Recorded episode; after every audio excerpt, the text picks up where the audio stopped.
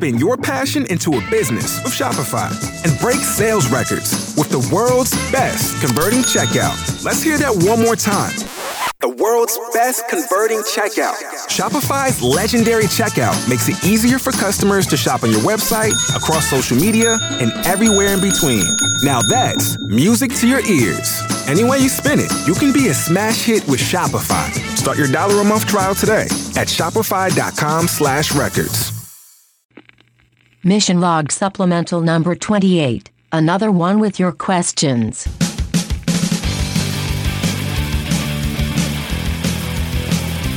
Welcome into a supplemental edition of Mission Log, a Roddenberry Star Trek podcast. I'm Ken Ray. And I'm John Champion. And Ken, it's time to do another one of those shows where uh, all the stuff that didn't fit before fits into this.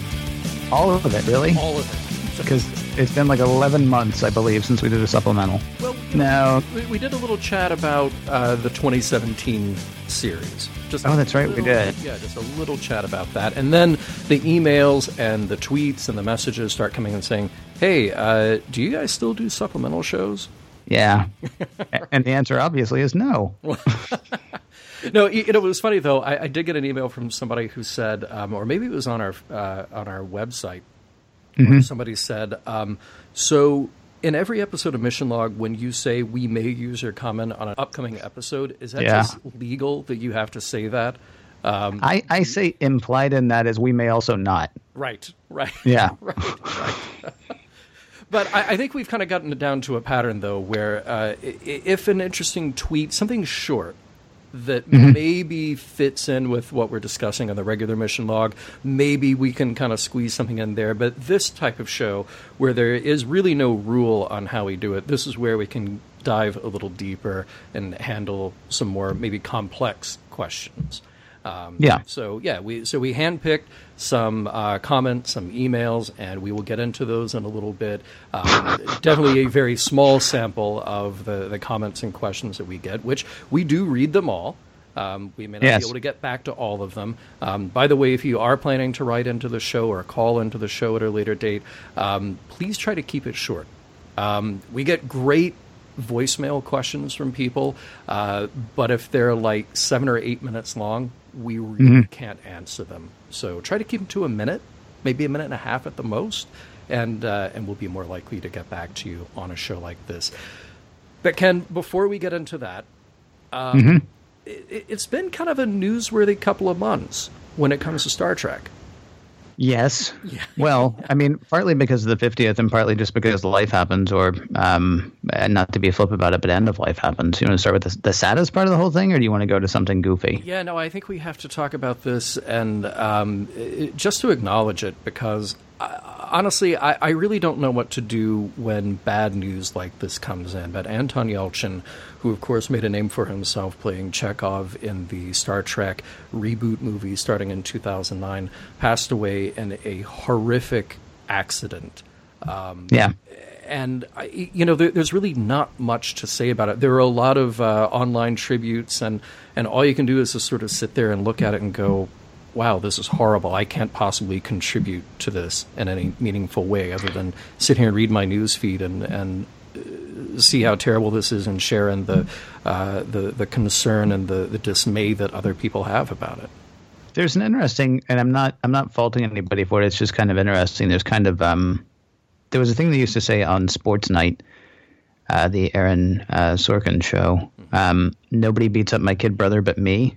Mm-hmm there are lots of people who who hate the JJ verse. There are lots of people who hate JJ Trek. There are lots of people who hate the reboots. But then when Anton Yelchin died, there was sort of like an ad- there was an adoption of you know oh come on he's part of Trek. Yeah, which is interesting because people who maybe hated Trek the day before, I will say he owned that character in a way that uh, look all the actors are fine, all the actors good. Think what you want to about the movies uh, Karl Urban and Anton Yelchin are actually the two that really show up most for me because they were so in in the character that they were in. Mm-hmm. I mean, Chris Pine, yes, he's playing Kirk, but he's really playing dashing leading man, right?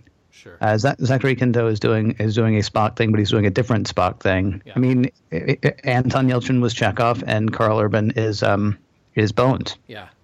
In yeah. those movies, I know they're not the original people, but they they really embody the characters in ways that The other ones are actors playing a character named this. It seems to me. Not saying they're bad, Right. but they just. I mean, they're they're married to those characters in a way. Right. Um, Anton Yelchin, though, I mean, uh, the first time I remember seeing him was Hearts in Atlantis, which is um, a movie adaptation of a Stephen King uh, book. It's like maybe one third of the actual book. It's basically the first third of the book.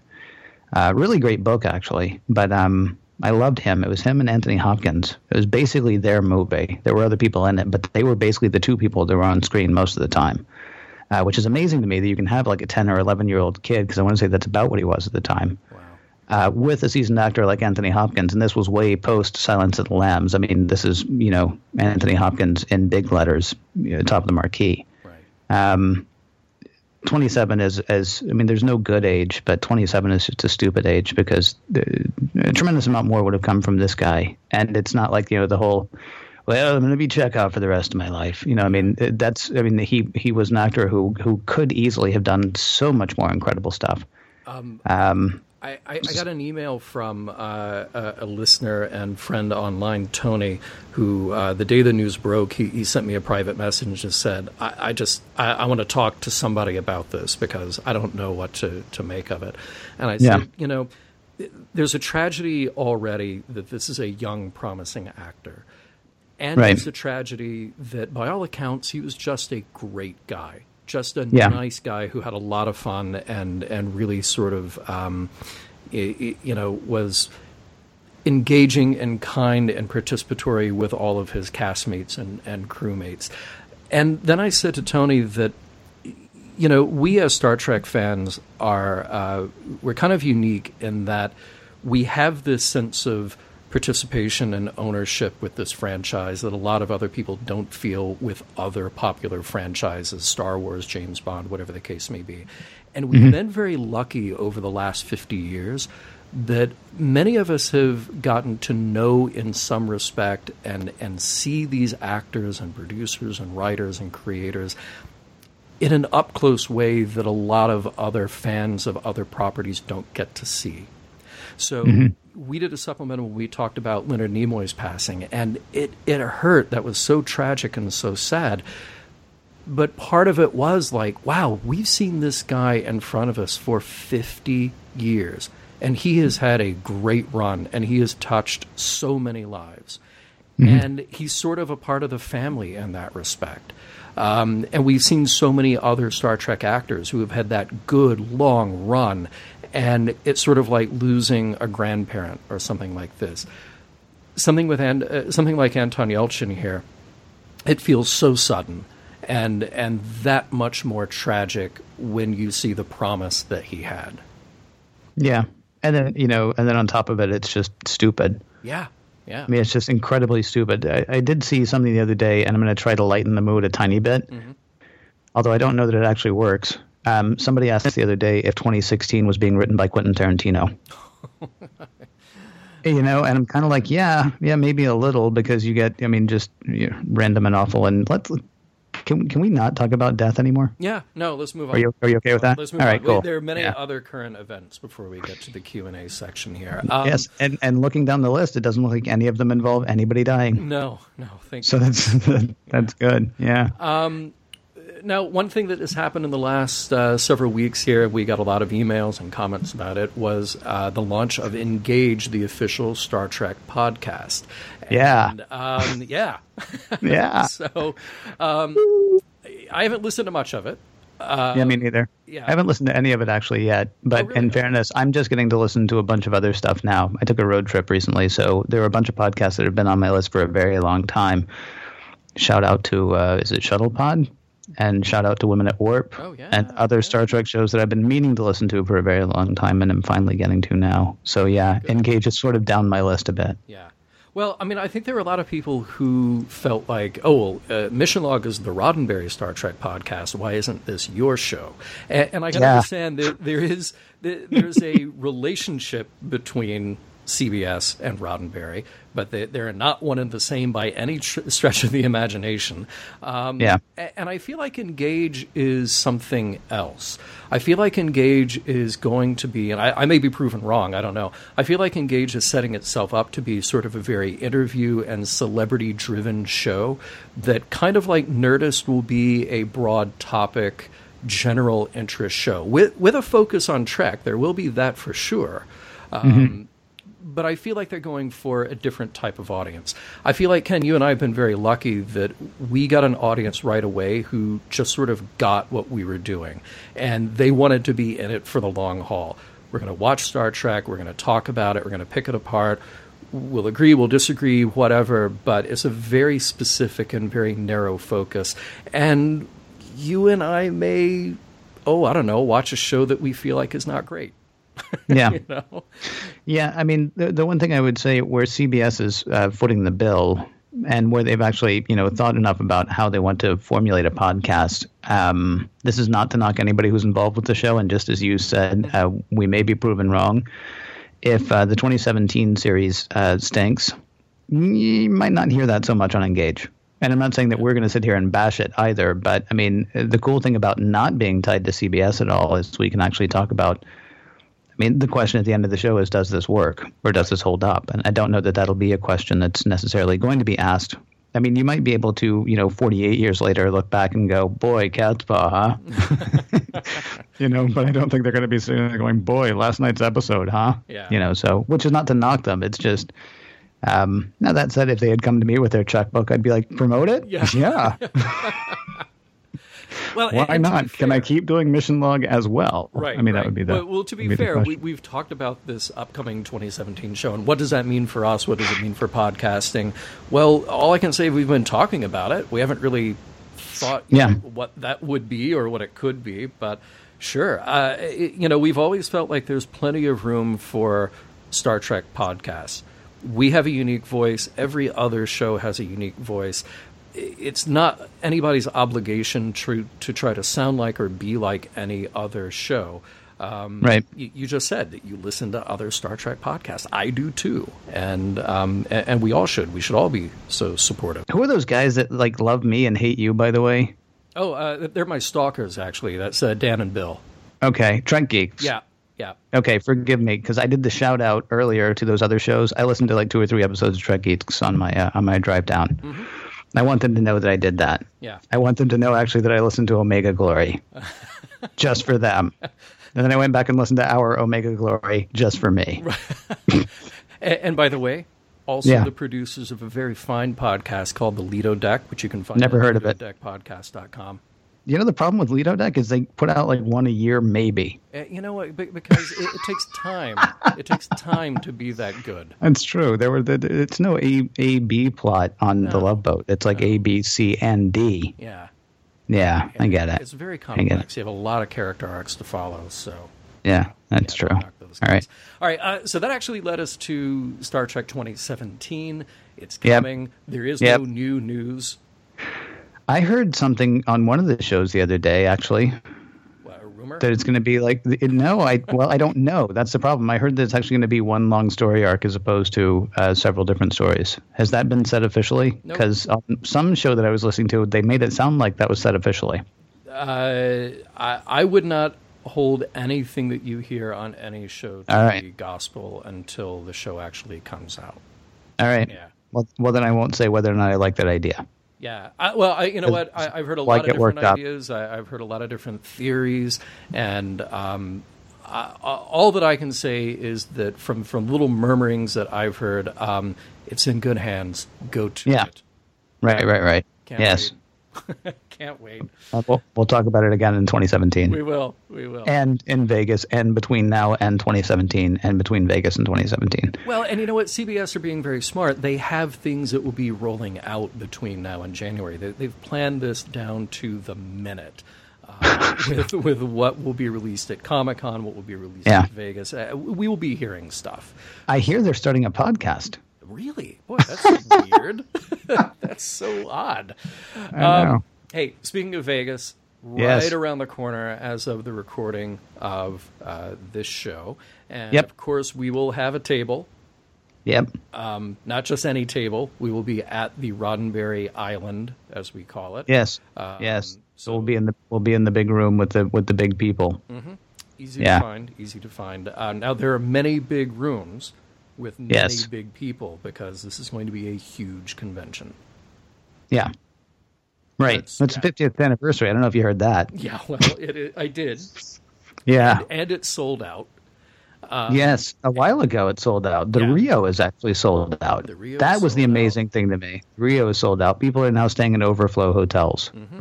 Like I think I think a lot of people are staying at the Palms if memory serves. Yeah, Like that was sort of the oh you can't get a room here, get a room there. And how many times does that happen? I mean the Rio, no offense, but seriously, how many times it's like nope, Rio's full. You got to go to the Palms. Oh man. right, right. But I wanted to go to the Rio. Yeah. yeah, It's a great place. Don't misunderstand me. It's my home for a week, Right. and it's it's the home I long for the other fifty-one weeks of the year. It's just weird to think, wow, the Rio's sold out, but you can get in down the street.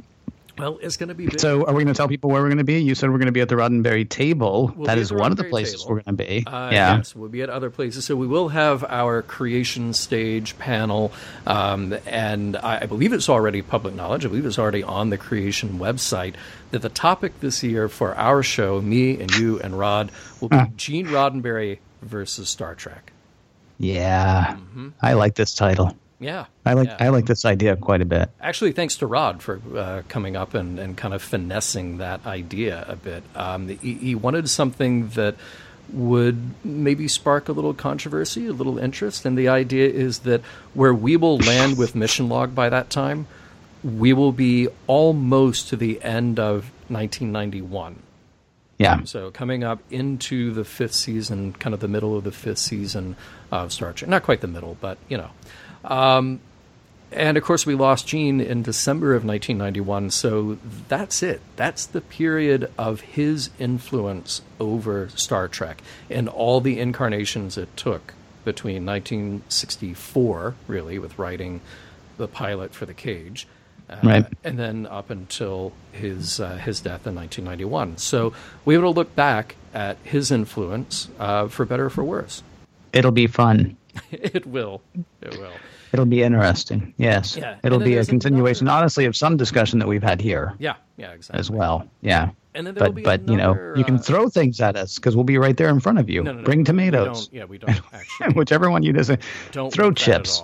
All. Yeah, we don't want. Not not the kind with salsa. The kind that you know with the thing that's like anyway. Yeah, right. Sorry. They will also be at the Roddenberry stage, which will be in Quark's bar, and this is cool because Yes. it's a little bit smaller stage, kind of a cabaret setup, tables and chairs. Um, uh, you will not be doing a uh, Joel Grey impression, from what I'm told. Do you, well, No, well. it, it depends on if anybody's standing right next to me. Right. Okay. If, you, if, you, if you can get to me and stop me in time, I won't be doing a Joel Grey imitation. Okay, all right. Otherwise, willkommen, bienvenue, welcome. That'll be the fun stage. That'll be where uh, we do some lighthearted stuff. Uh, the Tranya Symposium, we'll do some game show stuff, some giveaways for sure. So keep your eye on the Roddenberry stage schedule as that comes out because we will be there um, pretty much every day that we're not on the creation stage. So, Okay. yeah. Wow, cool. I should actually check what we're doing, huh? Yeah, maybe. Maybe. Are we going to bring? By the way, and and I don't believe that what goes on in Quark's bar. I'm, I'm not going to do the whole stays in Quark's bar thing. I, I don't believe that what goes on in Quark's bar actually enables us to serve Tranya. Are we going to make sure that we have enough um, ingredients that we could maybe have our own someplace Tranya like tasting party or something? Oh, like a uh, like uh, like a a- landing party Tranya taste test. Oh, interesting. That hadn't even occurred to me that it would be the landing party. That's a great idea. No, I was thinking back back up to your room because my room's going to be a mess. But I was thinking back up to your room, just have everybody come up. Yeah, yeah, Yeah, We'll, uh, we'll or you know the guy who's actually doing the Tranya symposium. And maybe we could have everybody to his room. right. Sure. Yeah. We'll we'll let Yeah. know. Yeah.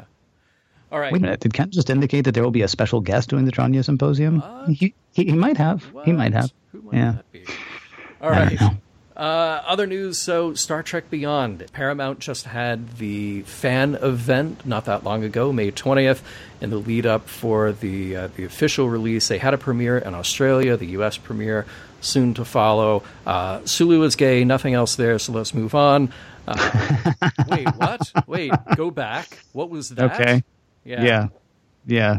Sulu is gay, and most everybody's fine with it except for Sulu, Except for George Takei. except for George Takei. Yeah, which is interesting. This kind of this honestly might end up being part of our conversation about Star Trek versus Gene Roddenberry because you have sort of the subset, uh, the the Roddenberry purists maybe versus um, everything that comes after. Yeah.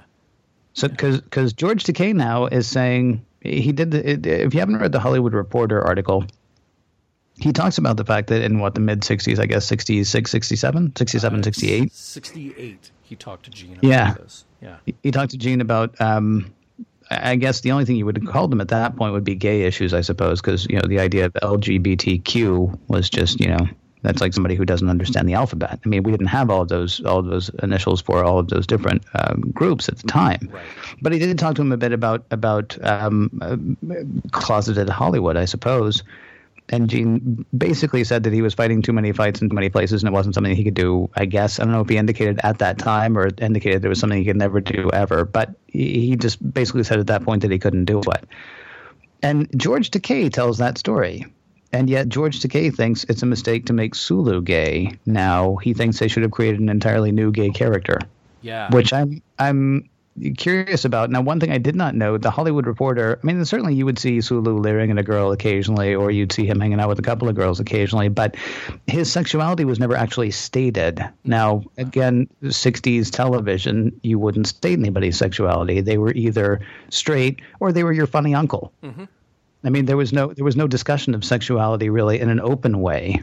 So, but I mean, like even in the later movies or anything else, his his sexuality was never actually stated, and yet he seems to think that, and certainly he owned the character for a while. Uh, he seems to be under the impression that Sulu was straight, right. and it, and they shouldn't write him differently. I can't help but remember um, when we talked to Nichelle Nichols a few years ago, asking her what ownership she felt over Uhura, uh, especially in the wake of Zoe Saldana now taking her over for the movies. And Nichelle Nichols said she had none. That that's somebody else's character now.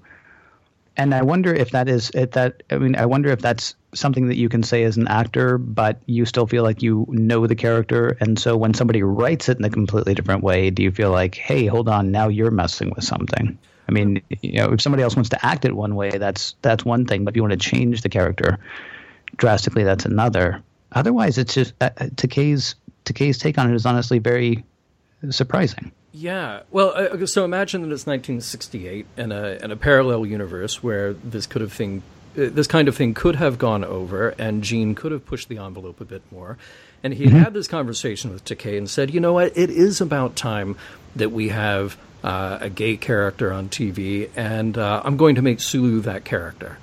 Now, George is the hired actor to play that role. And i it's up to him if he could, you know, fight it or be flattered by it or whatever. But ultimately, the producer and the writer and the director, they have more control of that project than he does. And even if the actor says, well, I've been playing him straight all along, that actually doesn't matter. you know, if the producer, the writer, etc., tells you, well, this is what we've written for this character to do. And if you feel like you don't want to play that character anymore, you don't have to play that character anymore. Um, y- You know, so I, I think where this is getting really murky is that um, George, for, for very, very valid reasons, has felt a sense of ownership over this role. But Yeah. George also has a very public life where he's politically active, where he takes on issues that are important to the LGBTI communities. I hope I got them all in there. What is I? Uh, I'm sorry. I thought. Yeah, uh, Oh. intersex. Yeah. Okay, So you left out Q. Oh, and did I leave out Q? Okay, well, Yeah. uh, all all the letters, all Okay. the letters. All right. Right. Um, he has taken these on, and that is part of his identity. So I, I understand that he can't help but see something like this as being relevant to what he does in his real life, and that that sort of makes things very murky. I, I get that, I, I really do, um, but I also think that you know I haven't seen the movie yet, but the way that I've heard this plays out, the way that I've heard uh, the the actors and writers talk about this it seems to me that this is the best possible choice to try to do something like this, to try to, to push that envelope. Because essentially what they've done is this they've said, here's a character you've known for 50 years and you've loved for 50 years, and here are all the things that make this character great. He's a father, he's a helmsman, He's an astrophysicist. If you go back to the very beginning, he's a captain. If you look at him in the movies, um, he looks great with his shirt off. you know, these are yeah. all these things that you love about Sulu. And by the way, here's this other little aspect of this character that now you get to chew on for a bit. It's the total opposite of shoehorning in a new character and saying, "Look, everybody, look, this is the gay character who will then forever be known as the gay character." Right. I think yeah. that's insulting to try to do it like that. Well, I mean, it depends on right. Yes, I don't want to say it's. Yeah, I'm with you. I mean, you honestly, I had no problem with it before, but now you've actually made a case for why it should be the way it is at okay. this point. I think so. Well, I, so. will tell you this: I, I put uh, a couple of uh, posts on my personal Facebook page where I usually don't post anything even remotely controversial or whatever, and this got more than a few comments. Um, mm-hmm. Now, fortunately, those comments were not hateful. They were not um, homophobic in the least. But some of it just came from a place of, well, I don't like what the J.J. Abrams movies do, therefore I'm not going to like this. Um, Interesting. Yeah, and then there were uh, there were comments just sort of siding with George because, well, it's George and he owns this character, but I I disagree with that. You know? Yeah, so does, so does Nichelle Nichols. Yeah, so right, right. She would she would be one to ask, maybe. So now, hmm. speaking of Beyond, there's another mm-hmm. bit of controversy around Beyond, and that was with the release of the Rihanna music video uh, for Sledgehammer. Okay. And you know, this is. I'm. A, I, I will tell you. No, let me just stop you right there. I'm against it. Peter Gabriel's Sledgehammer. That's the one. well, yeah, that's that, that's that's a very different song, Ken. Oh, is it? Very different. Yeah. I didn't bother listening because I assumed it was the same thing. You're telling me you're telling me something has changed and evolved, and and and I should maybe give it a try too. Yeah, maybe, maybe, maybe eh. this is the time. Um, so uh, first of all, some interesting uh, facts about this video. So mm-hmm. it, it's her sort of in not in character but in universe for yeah. Star Trek Beyond, and you, you open and close the video with shots of the Enterprise, and, and she's worked into that that world. It's the first music video shot in IMAX, which is okay. cool. So I don't know if they'll be showing this before or after movie screenings in IMAX, but pretty neat that they did it that way. Um, to me, it sounds kind of like a Bond song. In fact, I haven't liked the title tracks for a few of the recent James Bond movies. This, I think, would have been better than the Sam Smith song that they use in Spectre, but too bad they're going to use it for Star Trek anyway. Um, it's not the very first time that a popular song has been used with Star Trek in some form. Shaun Cassidy recorded uh, a, a lyrical version of Ilia's theme from Star Trek Motion Picture. That's a weird track. It's a very weird track. He sings a out of ah. it, but it's a weird track. dude. have you heard it? I'm kind of no, and now I'm sort of like part of me feels like I have to, and part of me wonders if I should. No, you really should. Really? It's, it's, a fantastic piece of music. There is all no right. reason to put lyrics to it at all, other than to try to sell records. But you know what? Shaun Cassidy, he sells it. He absolutely nails the vocals in that. But I say that again with the premise that there's no reason for it to exist. Yeah, right, right, okay. um, and then in First Contact, you had uh, you had Ooby Dooby, you had Magic Carpet Ride. Um, those weren't. Well, that's different. Well, yeah, I mean they they were in the movie, but then they were also on the soundtrack album. At least Magic Carpet Ride was.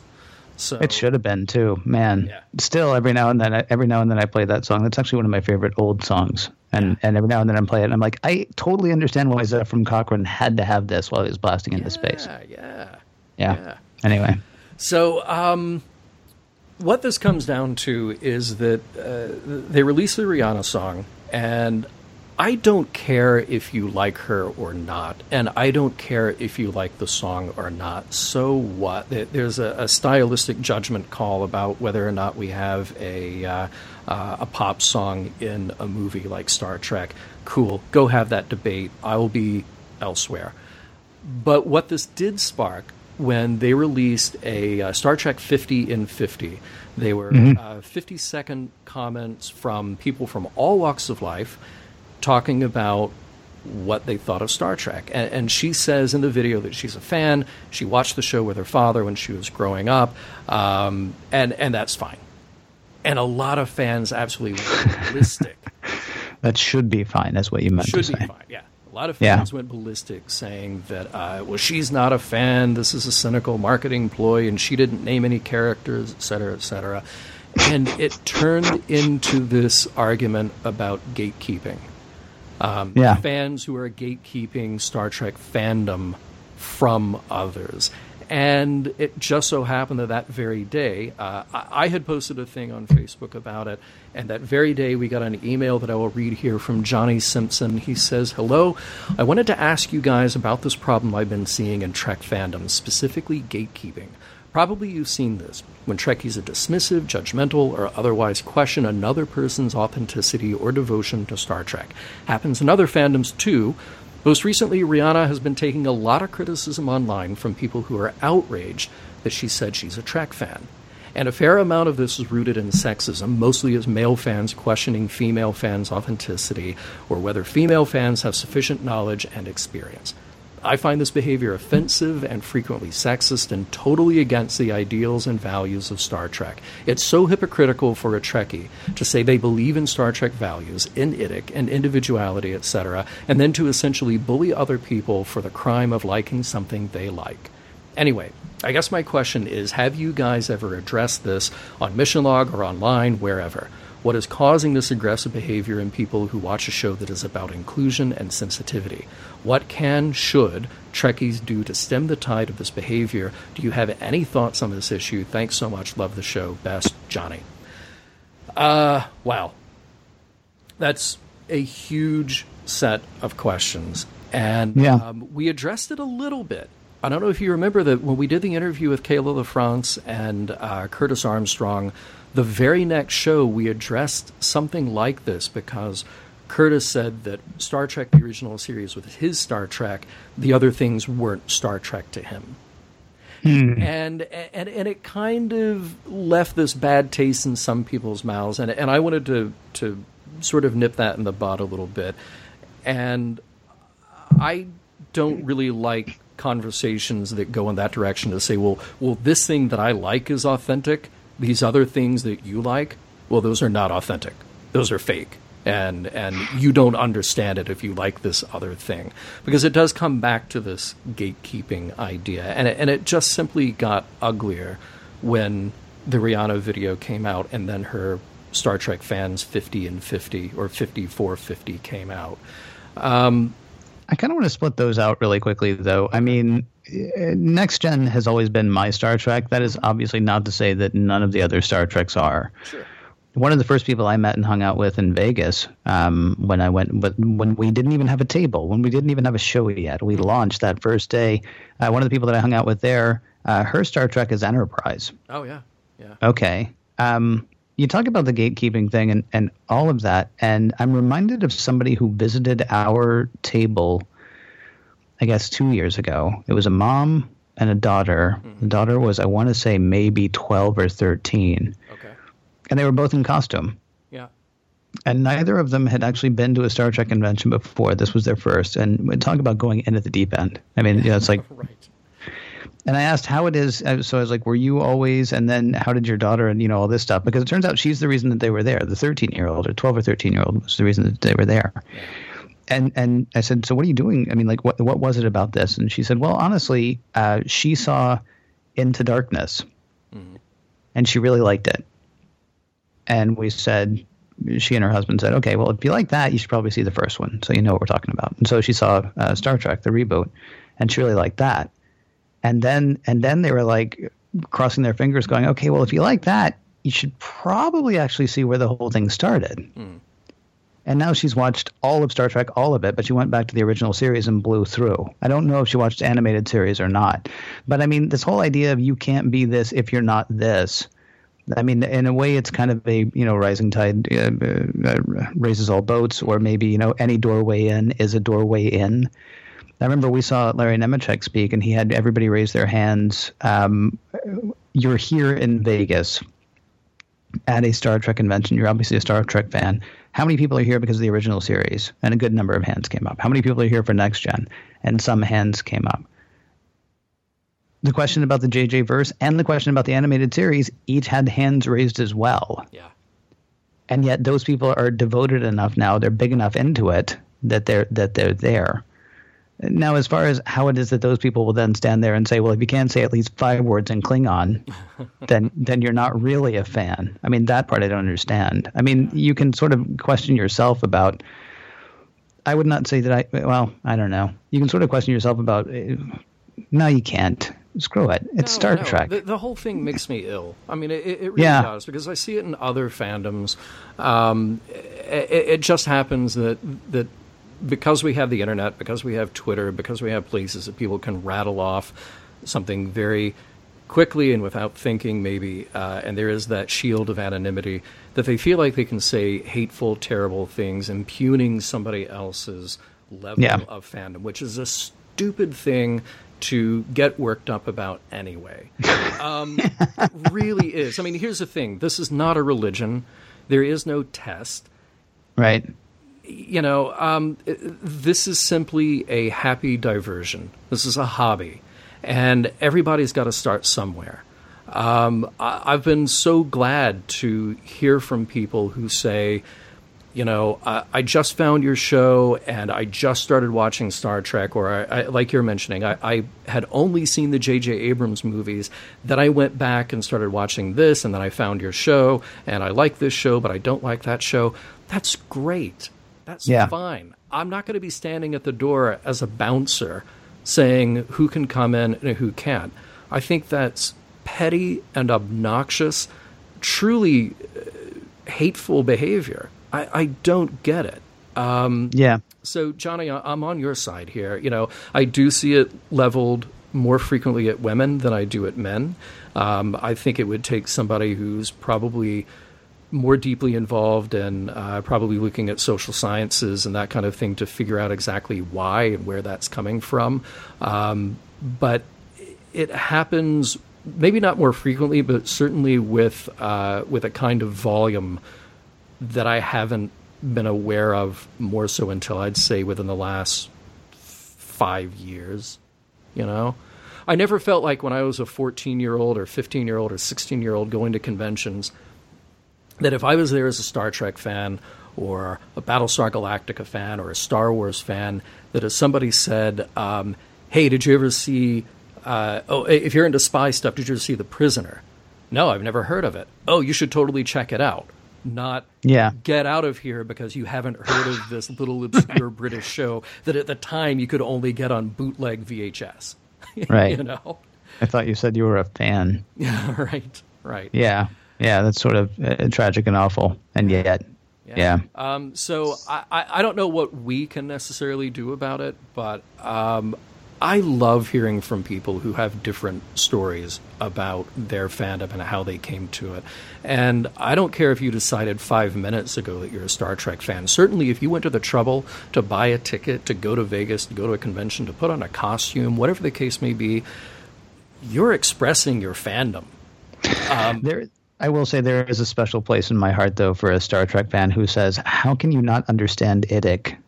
Okay, yeah, dude, yeah. Yeah. Come on by. One of us will buy the other a drink. I'm But you know what? say. You and I have seen in the course of doing Mission Log that there are people who certainly get different things out of different shows. And- Sure. And the priority for them is one thing, and the priority for others is, is something else. So Yes. that's fine too. That's absolutely fine too. I would say that there are certain central themes that keep reoccurring in Star Trek. One of those has a little more to do with inclusion. Yes. Yeah. Yeah. Plus, it comes with a neat little medallion. It does. So It who does. doesn't like that?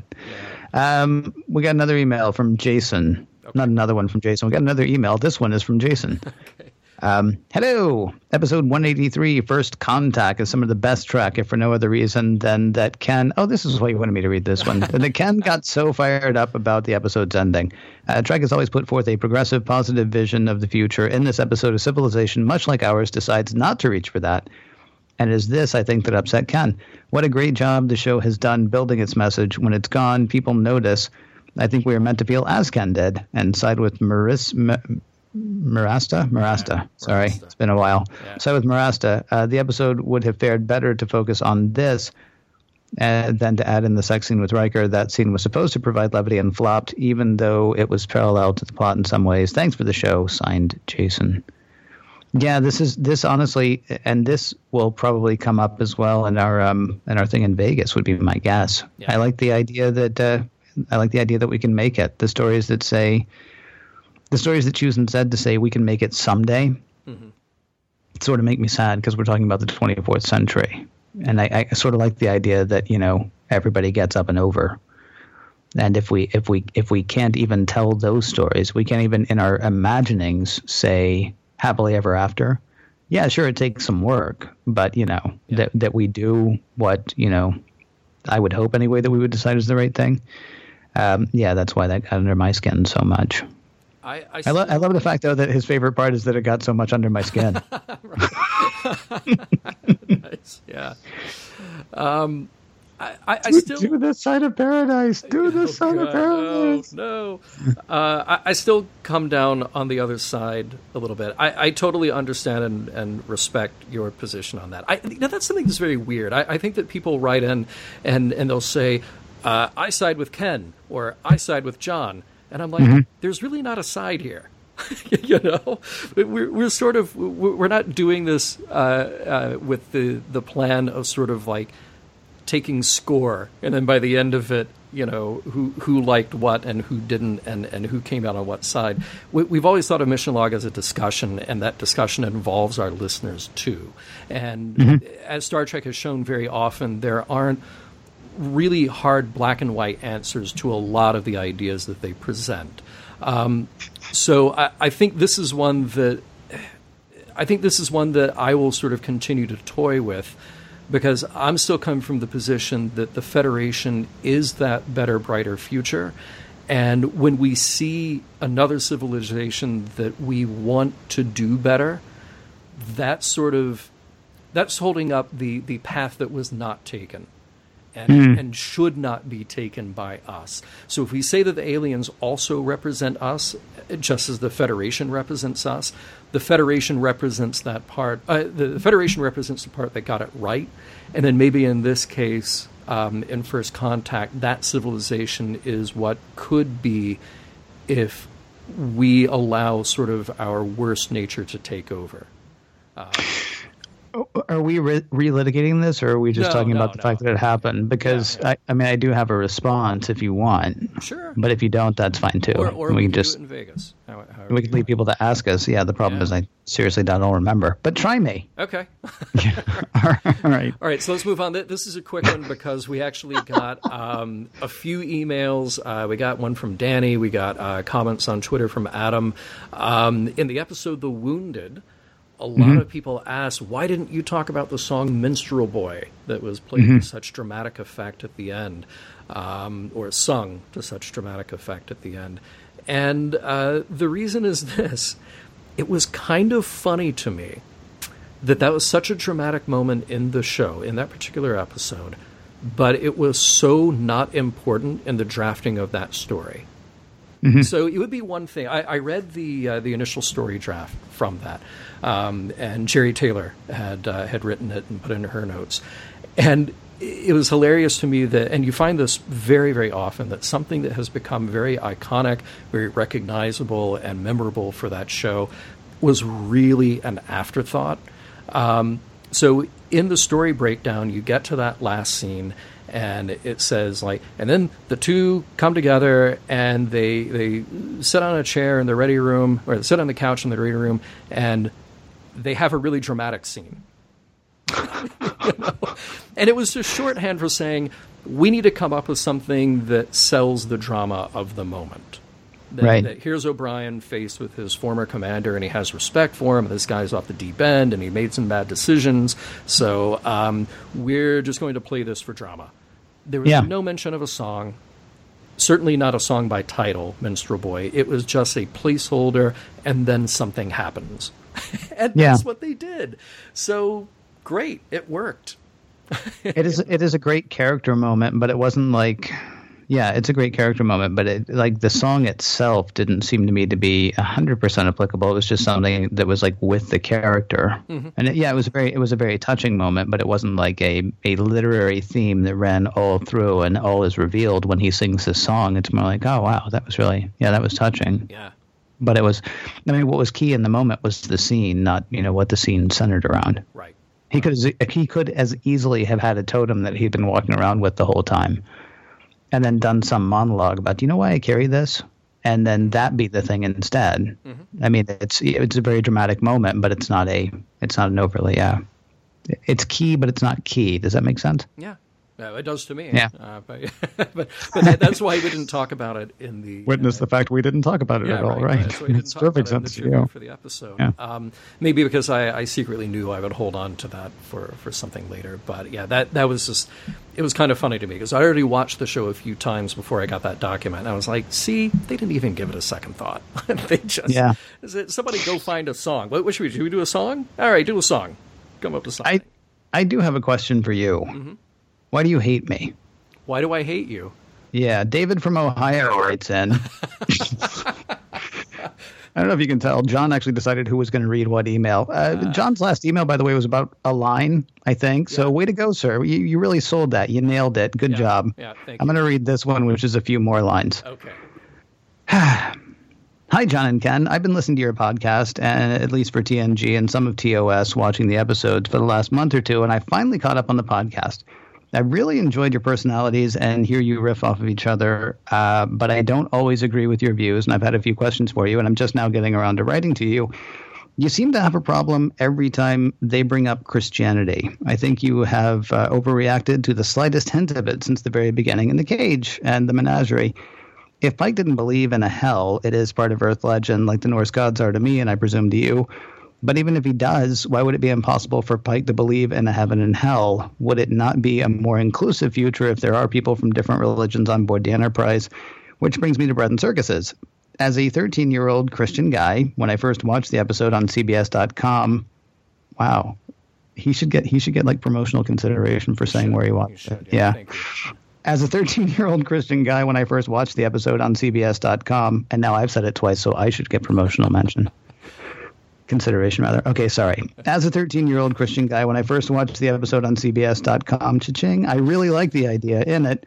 Um, I don't believe there is extraterrestrial life, but if there were, I think it's a fun idea to explore the idea that there is a Jesus for each planet. At the end, when Uhura revealed the twist, I liked it. And if Klingons and Vulcans are allowed to have their different religions and factions within, why not humans? Uh, would that not make a more inclusive and diverse future? Why should Kirk, Bones, and Uhura be Christians, if not believers, uh, then at least open to the idea? In my opinion, in the line "Who mourns for Adonais or Adonai, whichever," and and in "Who mourns," uh, we find the one quite ade- adequate. Uh, tells me that Kirk is a Christian. That's of course referring to the line when when Kirk says they don't need other gods, they find one uh, quite adequate. Mm-hmm. Um, tells him that Kirk is a Christian. So says David in Ohio.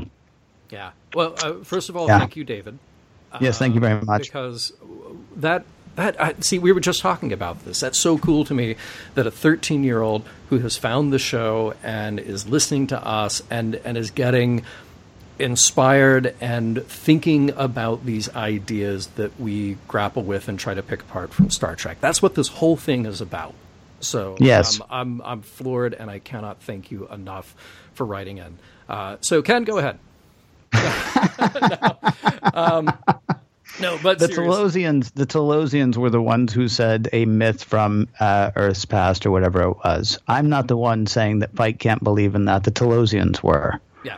So what was stated on the screen was, you know, uh, this was a thing they used to believe in, but they don't anymore. Now I do have a, and I'm not, and you know, whatever your feeling on that is is great.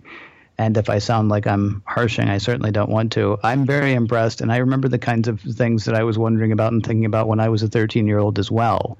And I'm not saying that to be condescending at all. I'm saying you're a bright kid with a lot of really great, great questions. So let me ask you one. And if you haven't watched it yet, I'm going to ask you two. What did you think of Magicks of Megas-tu? Which is the one where we meet the devil, who it turns out is not the devil. Yep. And I'm not, I'm not saying aha. I'm saying I would be curious to know what your take on that episode was. Um, and and I I yeah, it, it is very cool of a 13 year old to write in with what's obviously a dissenting for you and me. I'm not saying for everybody, obviously, because you know Well, I passed five churches on the way here, and I just came from the kitchen. Hello. I mean, so, but I mean, I mean, it's. I, I thank you very much for writing in, and thank you very much for posing your questions. And I and I I pose one back to you, and I do hope we hear from you on it. Yeah, yeah. I, I mean, here's the thing um, Star Trek is a show that deals with all aspects of humanity. Um, Some in a more nuanced way than others, some in a more forceful way than others, and it also kind of depends on who's in charge at the time and who's writing the stories at the time.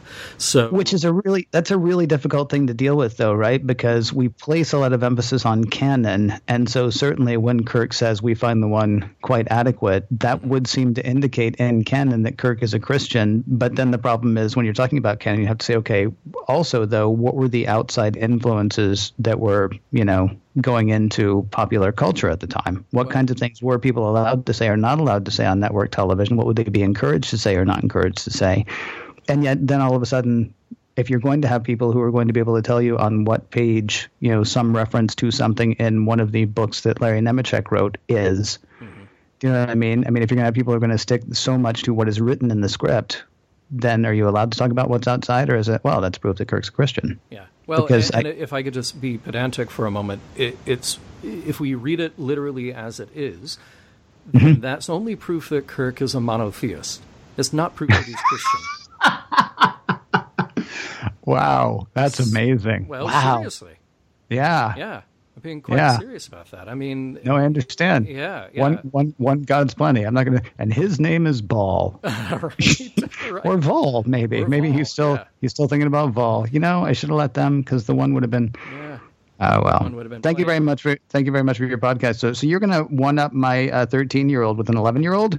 Uh, well, well, I, I just I, want to wrap up really quickly with David. We'll, we'll get to the 11 year old in just a moment. I do want Oh, to wrap sorry. up very quickly just to say that you know we we consider what we do to be uh, first of all the privilege that that we were chosen to do this to to talk about these issues on a show. Um, Yeah. and, and we certainly come to it with our own biases, our own interests, um, and and we try to make those very clear when we talk about this stuff. Um, but we start from a place of asking each other, what do we think Star Trek is trying to say? Either implicitly or explicitly, because sometimes those things are at odds, either within the same episode or from one episode to another. And when it comes to religion, I think Star Trek has made a pretty good case for itself so far that it is not advocating any particular kind of religion. It doesn't say that religion doesn't exist, because certainly we've seen people with, with different traditions at the very least and different beliefs. Um, but that's usually not the emphasis of the show. And Star Trek has done things like in The Magicks of Megas-tu that really turn some of those ideas upside down. So um, we will continue to talk about these things, and and I, I'm so glad that David would write in and say, "Hey, here's where I'm coming from. Here's what a line like this means to me."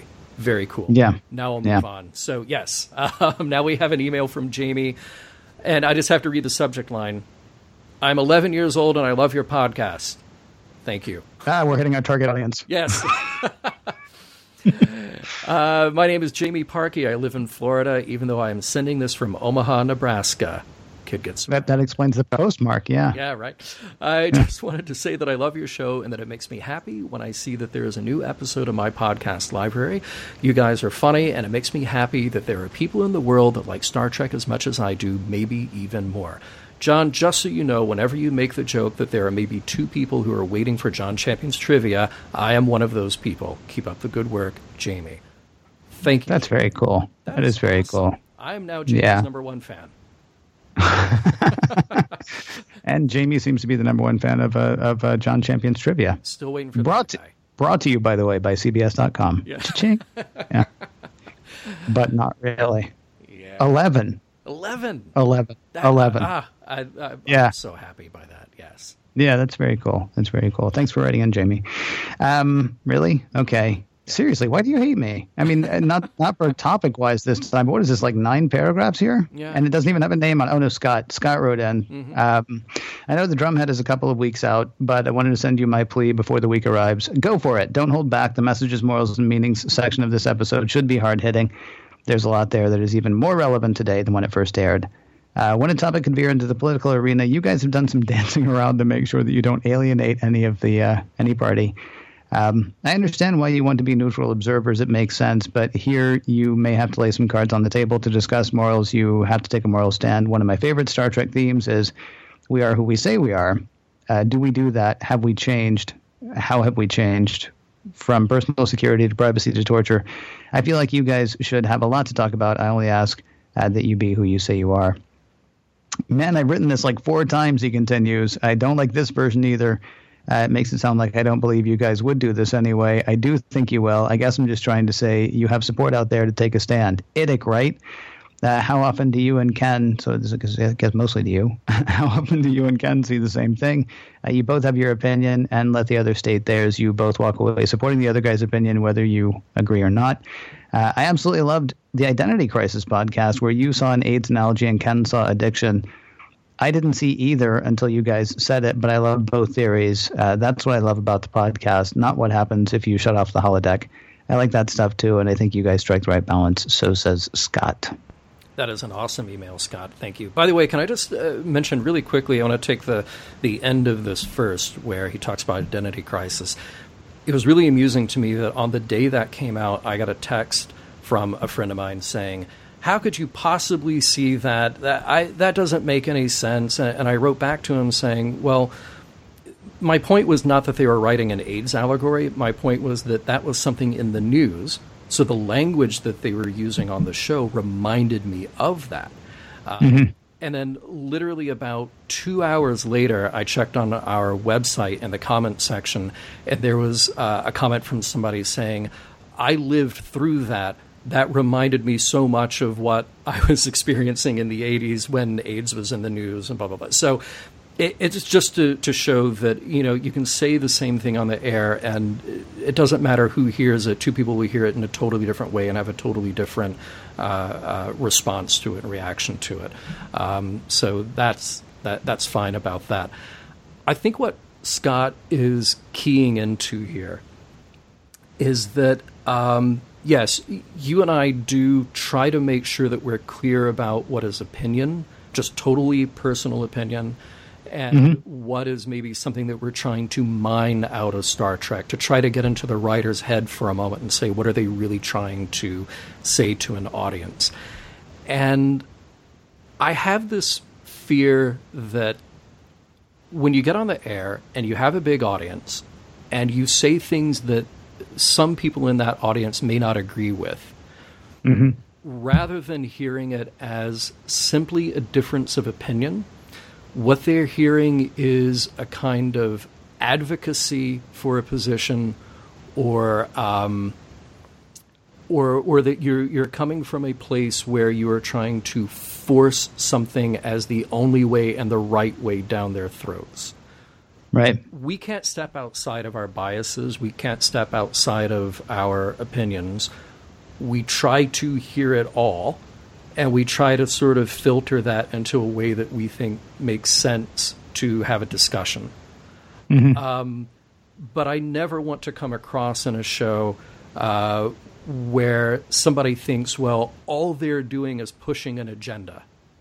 Yeah. Because at that point, the conversation's over. Right. And we've been accused of doing that before. I mean, yeah, the thing, the thing, what I think about is uh, one of my favorite phrases is when you're a hammer, everything looks like a nail. Yeah when you're you, everything looks like what everything looks like to you. And that and that's true for me, and that's true for John, and that's true for everybody. And I think that's also true. So if something occurs to me and it says it kind of looks like this to me, or maybe I'll even say that's all I could think about when I say it. If that ends up being uh, counter what somebody else sees, then suddenly they see we may end up being seen as on opposite sides, and that's kind of a drag. But yeah. I mean, and uh, you know, uh, something is going to come up for me. The addiction thing comes up for me more often than not because of uh, things, uh, people in my past and people that I've known. Um, and I wonder sometimes if I'm making it up, but I mean, it is what it makes me think about. And that's kind of a neat thing about Star Trek stories as well. I mean, and it's not always addiction stuff. I mean, there's tons of other stuff that it seems to be recurring themes for, for both of us, I would say, even if it's not right there on the screen. Um, but one of the really cool things about about Star Trek is the the fact that you can see it through those lenses. I mean, ultimately, it still seems to me that what Star Trek is about, at least the first 25 years, and the next 25 years we'll have to talk about at some point, but at least the first 25 years are about being the best you can possibly be. And and you know whether you're seeing that, there are any number of lenses that you can see through that, or filters that you can see that through and still and still say that that ultimately what the show is about is about you know transcending is about getting better is about doing better and being better Yeah. um so yeah i kind of went off on a rant there No, but that's uh, you know what it is our show, and that's our prerogative. yes indeed But, yes, but the point of of uh, doing any ranting that we do is we've always said that we, we hope that it's received in the spirit that it's intended. Um, Yeah. The, the, we're not here to preach to you or at you. you Yeah. know, um, we do welcome the conversation. We welcome the discussion. Um, Ken, you're very good at saying that uh, we hope that we can disagree without being disagreeable. And i am very good at saying that i'm actually learning to say it in other languages too oh yeah, you should. You should. yeah i Um, should Indeed. So I, I think nothing sort of shuts us down faster than something that is disagreeable coming Mm-hmm. from you know from whatever. We, we want to hear the ideas. We want to keep the conversation going. And um, Scott, I, I hope at least we did you somewhat proud in our conversation of um, the drumhead. We we got some interesting replies from it, and um, I, I appreciated all of them. I'll, I'll, I'll, give you really quickly. I, I think this is funny. I don't know if it is or not, but I'll give you an idea of how important I think my opinion on this whole thing is. Yeah. I told a neighbor of mine a few years ago, right before we were going to launch the show, that that I'd been contacted by Roddenberry Entertainment by Rod, and, and he was putting us together to do this. Told her the whole thing. We're going to watch it. We're going to take it apart for you know the, the philosophy of it and see whether it holds up. And she looked at me and said, "Why you?"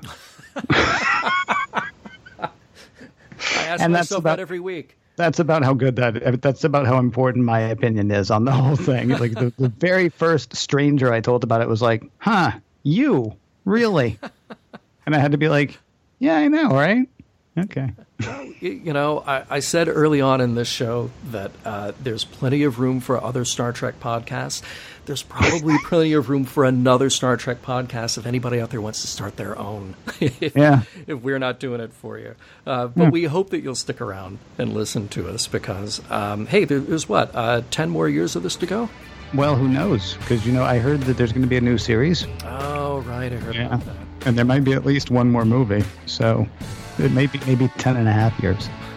Okay. Hey, if you want to join the fun next time around that we're doing a Q&A show like this, Mission Log Pod is the address to find us on Facebook, Skype, and Twitter. If you want to leave us a voicemail, you can call us at 323-522-5641. Our email address is missionlog at roddenberry.com. Our show website, including discovered documents and a very active comments section on each show, is at missionlogpodcast.com. Remember, we may indeed use your comment on an upcoming episode of Mission Log. Almost guaranteed to be a supplemental sometime in 2017. Mission Log is produced by Roddenberry Entertainment executive producer Rod Roddenberry. Find out more at roddenberry.com. All kinds of fun stuff being done by Roddenberry. Like I hear they're going to be at a convention soon. You can find that out if you visited roddenberry.com. For more exciting Star Trek podcasts, be sure to check out Trek FM, that is Trek.fm, and for the latest in Star Trek news and discussion, be sure to visit TrekMovie.com. Greetings, Mission Log. This is John Arminio. I sometimes waste time on social media at Quasar Sniffer on Twitter. I just have a comment about the drumhead. Uh, this was a fantastic episode, uh, as you gentlemen so eloquently pointed out. Uh, one of the reasons I think it works so well is that uh, Admiral Satie uh, um, is much more of a tragic figure than a villain, especially, or even though we see her kind of collapse at the end and she becomes clearly in the wrong and unstable, um, she was a hero at one point. She was responsible for, or at least had a hand in uncovering the conspiracy that was infecting the Federation. So that document that of defined her in this episode helped save a lot of lies. And so it makes it all the more heartbreaking to see what she's become. Uh, somebody who's not, not able to see the truth anymore and can't uh, go beyond her own uh, preconceptions of what's going on. Um, and so I think she's much more of an interesting character than somebody like McCarthy, who was from the beginning kind of a despicable uh, opportunist who didn't really believe anything he was saying. So uh, once again, um, Star Trek is good. I, I guess that's the conclusion we've come to. Uh, I'll go with that. Uh, thank you for the excellent podcast, gentlemen. And I look forward to the next one. Hi guys, it's your friend from Rhode Island again. Uh, I just wanted to point out that in that uh, episode where Geordi was turned into this thing on the planet and uh, has to be saved by his good friend, uh, when you was talking about putting cameras and lights on people so that they wouldn't be, so they'd all be making records of this, uh, of this contact. I think you didn't quite pick up on the fact that what you were talking about was the beginning of the Borg. I mean, just think about it. Each iteration, you get a little bit closer to being a Borg. The contact of the ship is uh, a little spotty, so you have the channel open. We have uh, modules to be able to help protect you, to shield you. We have um, implants to help you maintain your health and report your status to the chef. Each step is a step along the way to becoming a Borg. Think about the progression for a while. I think it'll be Hey, Ken and John, guy from Elkhorn, Wisconsin. Spock's brain. When you guys were in Las Vegas, did you happen to make a stop in Colorado on your way back? Because it sounds like you guys got some really good stuff when you were there. I mean, to say that just because an episode has a really cool core concept somehow makes it passable, you guys just justified every bad sequel ever made. I mean, under that philosophy, Highlander 2 The Quickening is suddenly a good movie. Hey, we've got Highlander, we've got everybody back from the first film. We'll make another film and just, it'll be fantastic. That movie is trash, and so is Spock's Brain. I mean, there is nothing that this episode embodies from Star Trek. It's simply a little quest to go find out where Spock's brain went and put it back in again. And to make the actors act in this ridiculous fashion that, hey, we have this uh, salad bowl that we put on our head, suddenly makes us functional, but only lasts for 48 minutes, and we have enough time to put Scott Spock's brain back in in that amount of time. It's just bad. Really bad. You guys should have called it bad. I'm disappointed. I still love you, though. Talk to you later. You rock. Hey, John and Ken, it's Jason Bavona in Louisville, Kentucky. Um, I know I've uh, corresponded with John on Facebook a few times, and I just wanted to let you know I just listened to Redemption and Redemption 2, and uh, just absolutely great job, guys. I loved it, every single minute of it. I love listening to your show every single week. I look forward to it. Uh, I always, you know, I'm ready with the download button so I can get that thing onto my phone and listen to it in the car when I'm driving from place to place. So thank you for everything that you all do week in and week out. Um, it's absolutely the best podcast out there, in my opinion. And of course, I mean, you know, that biased Star Trek fan opinion. But anyway, um, and I'll also put my plug in there for the Star Trek Starships collection from Eaglemoss. Uh, I have been with it since, um, you know, since issue one, probably a few weeks into the U.S. run. The only problem I have is just, you know, where to put all of the absolutely awesome ships that, that we get in the collection. And, you know, of course, they have special editions that don't come with a subscription, so I like to pick up all of those. Great job on getting them as sponsors. That's, that's the perfect marrying of you guys, Trek FM, and Star Trek, uh, the Star Trek Starships collection. So, anyway, just wanted to put my plug in for you guys, for, for Eaglemoss, for, uh, for everything that you all do. Have a great time in Vegas if I don't talk to you all by then. And, um, I look forward to next week's episode. Thanks, guys. Bye bye.